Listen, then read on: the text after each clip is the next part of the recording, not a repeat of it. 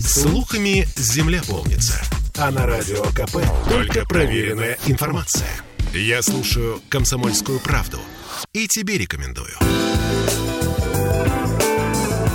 Культурные люди. Александр Цой, сын того самого Цоя, выпустил альбом. Работа называется «Основа на реальных событиях». Презентация прошла на прошлой неделе, и это первый альбом Саши Цоя под собственным именем. Ранее он писал музыку под псевдонимом Ронин. А мы поговорили с ним о том, как и зачем возродилась группа «Кино», о работе над музыкальными архивами и о том, почему вообще сын Виктора Цоя стал музыкантом. Я, ну, как вот можно сказать, что я айтишником был. Я на таком, я, я по такой грани шел между, между как бы искусством и технической как бы частью. То есть я как бы бывало, что и, и кодил сайты, и рисовал сайты, потом у меня был какой-то там и дизайн полиграфии, что-то такого. Ну, ладно, вопрос не об этом. Мне всегда нравилось очень, в принципе, играть музыку, играть на гитаре. Я очень боялся э, то, чего сейчас перестал чуть меньше бояться, но все равно до сих пор немножко побаиваюсь. Вот этого того, что придут люди, которые как бы ждут, что я им буду петь папины песни, или что я буду как папа, но только чуть похуже, ну, какое-то, или как, ну, короче, какое-то продолжение папы, что я буду. А я не хотел быть в музыкальном плане продолжением папы. Я поэтому какие-то, какие-то у меня были, я искал, играл в группах, играл там в группе пробелом, брал псевдоним, еще что-то, в каких-то еще группах играл. И понял, что на самом деле ничего не получится, пока не будет как бы своей авторской песни, что называется, да, ну, как бы, пока ты не будешь автором своего материала и сам не будешь его исполнять, ничего не получится. Музыка какая-то, просто заниматься какой-то инструментальной музыкой, она никому не нужна, да, то есть как бы единственный способ что-то свое сказать реально и как-то контролировать весь творческий процесс, это писать свои песни.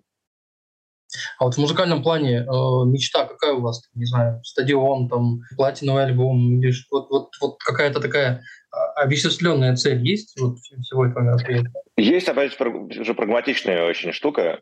Было бы очень классно собирать такой, типа, около 500-1000 человек, зал, потому что это бы э, развязало бы очень руки в плане того, в плане оплат зарплат всех музыкантов, всех работников, и позволило бы делать просто прикольное шоу, уже достаточно интересное, позволило бы играть в залах, где это шоу можно красиво показывать. Потому что ну, маленькие клубы, они ну, все-таки ограничены в своих возможностях по свету, там, и по звуку, и по всему.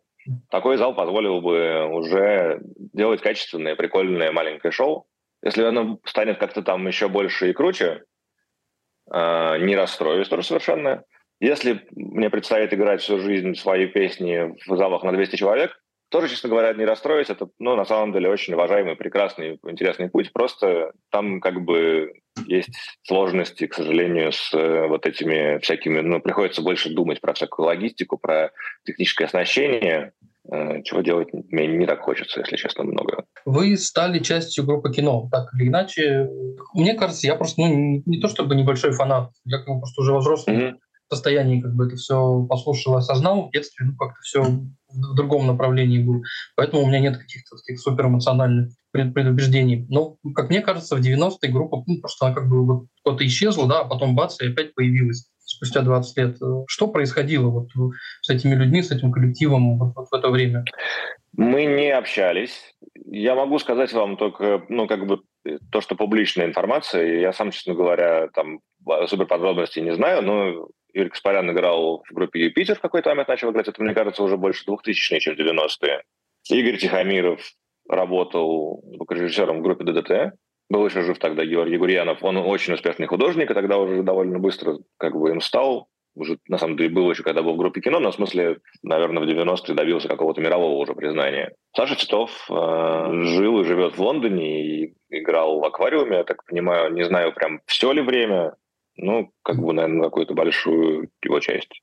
Ну, у всех еще какие-то есть какие-то там другие проекты занятия. А вы там как оказались? То есть в какой-то момент же все равно опять все это собралось вместе и, и под тем же именем ну, пошли концерты. Да, мы встретились на съемках фильма про запись песни «Атамана». Такое произошло в 2012 году, когда нашлась кассета с песней, которая не вошла в черный. Нас познакомила на съемках, снова познакомила. Мы как бы технически были знакомы, но мне было там сколько-то, когда мы последний раз виделись, типа пять, или, может, чуть позже, после смерти где-то мы еще встречались после смерти папы. Нас познакомила, значит, папина последняя гражданская жена Наталья Разлогова, которая этот фильм задумала. И мы познакомились на съемках, я уже был довольно взрослый, и мы подружились просто, на самом деле. Все началось с того, что у нас какой-то появился, ну, по крайней мере, с э, Юрием Каспаряном с Георгием Гуяновым какой-то личный контакт. Мы начали вместе тусоваться, общаться. Потом я напросился Каспаряну в проект «Симфоническое кино», который исполняет песню группы кино с симфоническим оркестром. Очень круто. Я, они все не могли как-то придумать как-то какое-то видеооформление этого концерта. А я им предложил, давайте я попробую. И попробовал, и всем понравилось. Я говорю, давайте я буду с вами тоже. И дальше мне кажется, из этой уже, когда мы притерлись друг к другу в симфоническом кино, и у нас там была как бы такая банда, которая научилась вместе делать вот такой аудиовизуальный концерт, у нас как бы появился задор что-то еще сделать, так как бы вместе, что-то еще покруче попробовать. И вот это была идея вернуть кино в таком в таком виде аудиовизуального такого произведения перформанса, инсталляционного такого спиритического сеанса. Ну, вам не странно было вот эти вот, вот последние итерации этого кино, вот этим проектом заниматься? Человека перед микрофоном как бы нет, да, а люди играют вживую. То есть, ну, понятно, что это как бы вот э, для людей, которые вот 30 лет с этими мыслями жили, да, в голове, им как бы хочется к этому еще раз прикоснуться. Но в целом, как бы, вот, это прям, ну, спиритический сеанс, да, то, то, то, то что вы сказали. Mm-hmm. Так и есть. Ну, мы как бы знали, на что мы идем. Мы понимали, что это будет странный концерт. Ну, то есть мы не, мы не думали, что мы сейчас ха, это будет как бы то же самое, как обычный любой другой концерт, только без вокалиста. Да? Мы знали, что это даже не так, что это будет эксперимент с форматом, да, ну, то есть оказалось, что это не только для фанатов, на самом деле, что, что этим людям интересно, не только тем, которые, ну, как бы, которые уже и не мечтали, да, как бы на это попасть, как я, например. А оказалось, что это, в принципе, на самом деле, более широкой аудитории тоже, тоже может быть прикольно на такое сходить. Но мы, да, мы с самого начала понимали, что это, ну, как бы что-то такое, чего еще никто не делал, на самом деле, что это какая-то новая штука, и ее надо так делать как бы с пониманием того, что это не совсем обычный как бы рок-концерт, и это не совсем как бы какое-то озвученное видео под живых музыкантов, это какая-то другая вещь, которая еще, наверное, названия не имеет. Ну, а вообще дальше это будет продолжаться? Да, да. Да, мы запланировали небольшую как бы апдейт, новую программу в кавычках, на самом деле новую, потому что понятно, что там новых песен у этой группы не появится. Но мы можем их как бы по-другому перемешать, сделать немножко другое видео, другой свет и по-другому все это подать. Анонсы будут уже скоро. Это, ну, эти, будут, эти большие новые концерты будут в следующем году. А вообще, вот относительно новых песен, вот я не так давно общался с вдовой Егора Летова. У нее там mm-hmm. залежи Э, пленок, записей, которых вообще никто не слышал. И она их сейчас там цифрует, что-то с ними колдует. А тут есть какая-то вероятность, что где-то окажется какая-то кассета лежит. Э, то есть это абсолютно исключено. Нет, нет, похоже, похоже, что все, все, все найдено. И есть песни такие малоизвестные всякие. Типа там вот мы сейчас выкопали, чтобы покумекать над песней «Вопрос». Ну, мы так, вот делали, мы так уже делали с песней, собственно, на морском берегу, когда просто она тоже была недоделанная, заделали и выпустили. И так, также сейчас достали песню «Вопрос», и ты, на самом деле, когда слушаешь эти песни, понимаешь, почему они были отложенные. Ну, то есть они как бы объективно такие недодуманные и недоделанные. И мы, к сожалению, конечно, ограничены в своих возможностях, в том смысле, что мы можем как бы переделать аранжировку и, и записать заново все инструменты, но голос уже, он какой как есть, он такой, и текст какой есть, такой он останется мы можем только с такими штуками работать, но, безусловно, там никакой новой группы крови, кукушки, звезды по имени Солнца уже точно не найдется. Это невозможно. Давайте с альбома. Я понимаю, что у него был долгий, долгий путь к э, публикации, что материал был давно собран, э, но вот то одно, то другое мешало. Да, я когда начинал его делать в 2019 году, я на самом деле не знал, что это еще будет за альбом. Были какие-то песни, какие-то наброски, и мы начали их как бы с ними, ими заниматься, записывать в них разные партии инструментов. И мы записали там какое-то их количество, 8, по-моему, штук. И я уехал в какой-то отпуск, вернулся уже в ковидную как бы ситуацию, возвращался уже, когда первые какие-то отменялись рейсы и все такое происходило. Да, и как бы в новой этой реальности ковидной, когда вот это была пустая Москва у меня, и все сидели по домам, и непонятно чего боялись, зомби-апокалипсиса или чего-то еще. Мне эти песни как-то были, для меня стали чужими совершенно. Какая-то дистанция между нами произошла. Я написал другую песню про эту ситуацию, которая называется «В путь», тоже вошла в этот альбом. Ну, а потом была еще весна 22-го. Я все как не мог взяться все это доделывать. И снова мир изменился. Но я как-то... Мне пришлось, видимо, пройти самому какой-то путь, чтобы этот альбом сделать. И альбом получился про то, как я этот путь прохожу на самом деле. О том, что нужно заниматься своим делом делом. Несмотря на потрясения и какие-то... Да, да, да. Ну, про то, что твою жизнь у себя никто не проживет, и нужно свою линию просто гнуть. Это то, чему этот альбом меня, наверное, главное, чему он меня научил, ну и много чему еще на самом деле. А при, при этом мы изменили название, то есть э, тяжело было отказаться от э, Ронина, Ронина, да, что, сколько лет, 10, наверное, больше с вами было? Да нет, почему 10? Вот альбом вышел, опора у него в каком-то там 17 году. А потом он мне начал казаться немножко таким каким-то, ну, детским, как-то каким-то ребяческим, как будто бы. Ну, и я на самом деле еще... Это никогда не было группой. Но я тогда, видимо, постеснялся просто под своей фамилией и, и что-то делать. И, наверное, мне было важно перестать стесняться делать под своей фамилией. И, наверное, на самом деле, может быть, дело вообще главное в этом. Потому что мне нужно было самому этот, это решение принять, что это вот я Цой, Саша Цой, и извините, но дальше будет вот так. Просто это я. Я, ну, как бы, я на самом деле рад, что я так сделал, что теперь как бы нет никакой вообще игры в этом. Ну вот как бы есть такой парень, он пишет такую музыку. Извините. Вы слушаете интервью с Александром Цоем. Продолжение через пару минут. Культурные люди.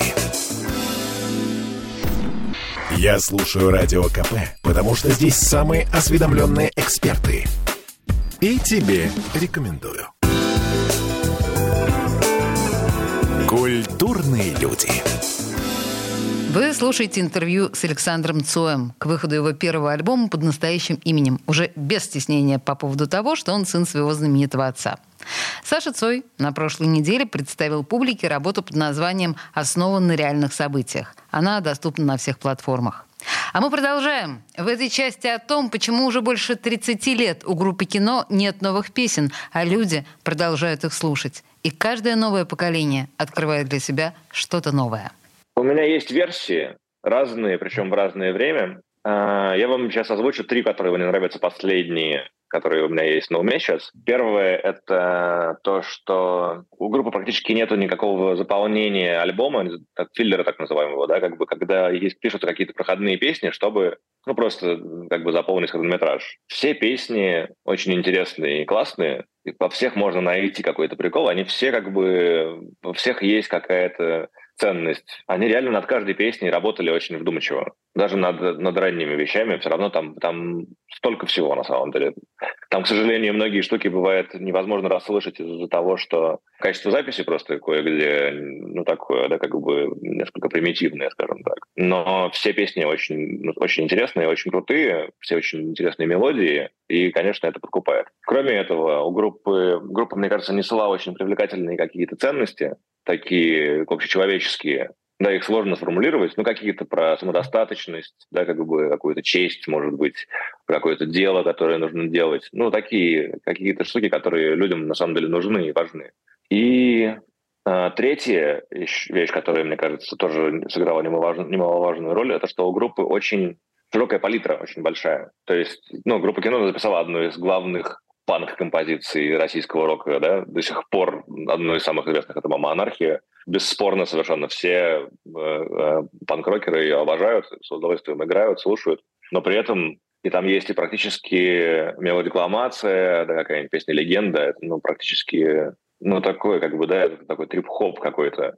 Есть и боевики, какой-то постпанк, более роковые, менее роковые, юмористические песни, что вообще на самом деле очень сложный, сложный жанр, да, сделать юмористическую песню так, чтобы она, ну, как бы среди особенно альбома группа крови, да, какая-нибудь песня «Муравейник» встречается. Как это сделать так, чтобы это не был ну, кринж, так что называется современным языком, да, это большой вопрос, как, мы, как у них это получилось. Но при этом «Муравейник» супер популярная песня, когда мы играем ее на концертах, зал стоит на ушах. Ну, это удивительно. Это какое-то удивительное сочетание большого количества факторов, и невероятного какого-то вкуса. Могу еще, на самом деле, конечно, чего-то еще про это, про это сказать, но пускай будет таких три, три вещи.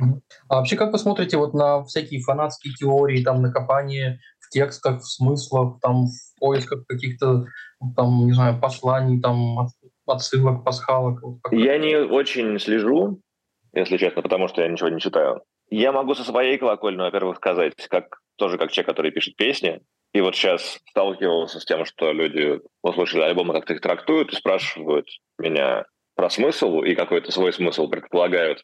И люди слышат в песнях совершенно ну вот я знаю, про что я пишу свои песни. Пишут, соверш... слышат совершенно что-то совершенно свое. И это круто, на самом деле, это прекрасно. Я никому свой ложный смысл не навязываю.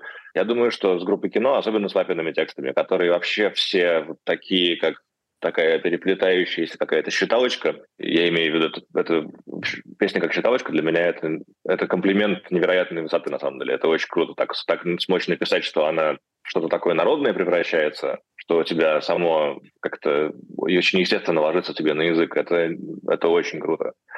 Понятно, что в, в них тем более легко вообще увидеть все, что угодно. И в этом, и на самом деле, тоже э, их красота и их величие. Поэтому я к этому отношусь как бы, ну, круто, правильно, ищите, это интересно. Э, просто нет никакого, я думаю, что правильного ответа. Правильный ответ будет у каждого свой. А, кино вышло, вот, вот странное вот это кино. Как вы на него посмотрели, когда вы говорили много, что оно не понравилось? Как считаете, вот, вот зачем так было делать? Что это, для чего? Вы имеете в виду фильм «Цой»? Да, да.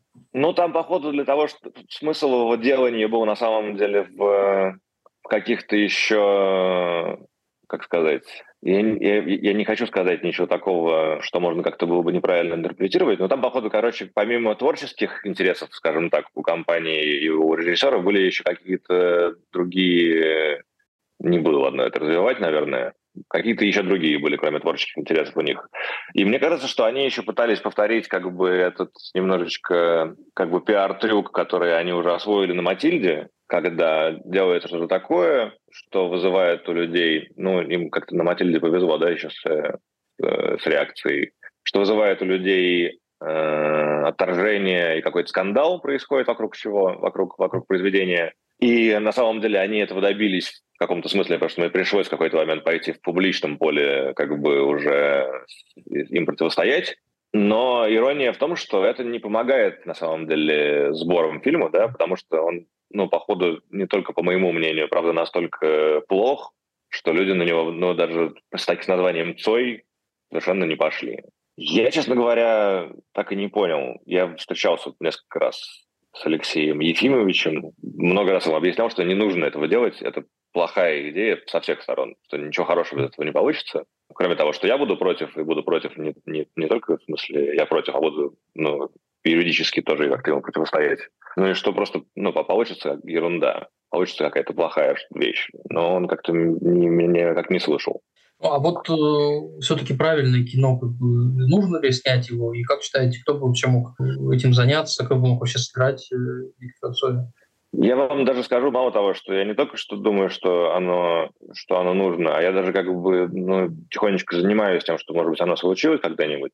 Просто, к сожалению, ну или не к сожалению, а такова реальность э, кинопроизводства, что это такой процесс э, очень сложный, долгий, очень там сложно контролировать конечный результат. Приходится, чтобы быть в чем-то уверенным, очень медленно двигаться и очень как бы много э, держать руку на пульсе происходящего. Поэтому я все время об этом говорю очень осторожно, боясь кого-то обнадежить, а потом не, как бы не, ничего не, представить, да, как бы не, не показать. Но я думаю, что, конечно, место какого-то как бы художественного фильма, оно пустует, какого-то байопика или что-то такого в этом, как бы около этого жанра. И его, наверное, стоило бы сделать, если в целом э, покажется, что получится сделать что-то хорошее, скажем так. А, кто мог бы сыграть и кто мог бы снять, я, честно говоря, не представляю пока.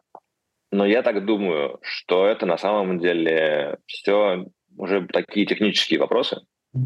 Если начать его делать и делать его как бы с, именно с правильной задачей, сделать что-то максимально классное и такое аутентичное, по крайней мере, по духу, то, наверное, их можно решить. Главное, чтобы сошлись все звезды, чтобы нашлись подходящие партнеры, чтобы у всех желающих, как бы необходимых для создания такого проекта было время и желание им заниматься. Вот э, посмотрим, получится ли у нас когда-нибудь. Ну, а может, в двух словах расскажете, что вы делаете? Сценарий пишете или просто вот с людьми общаетесь на эту тему?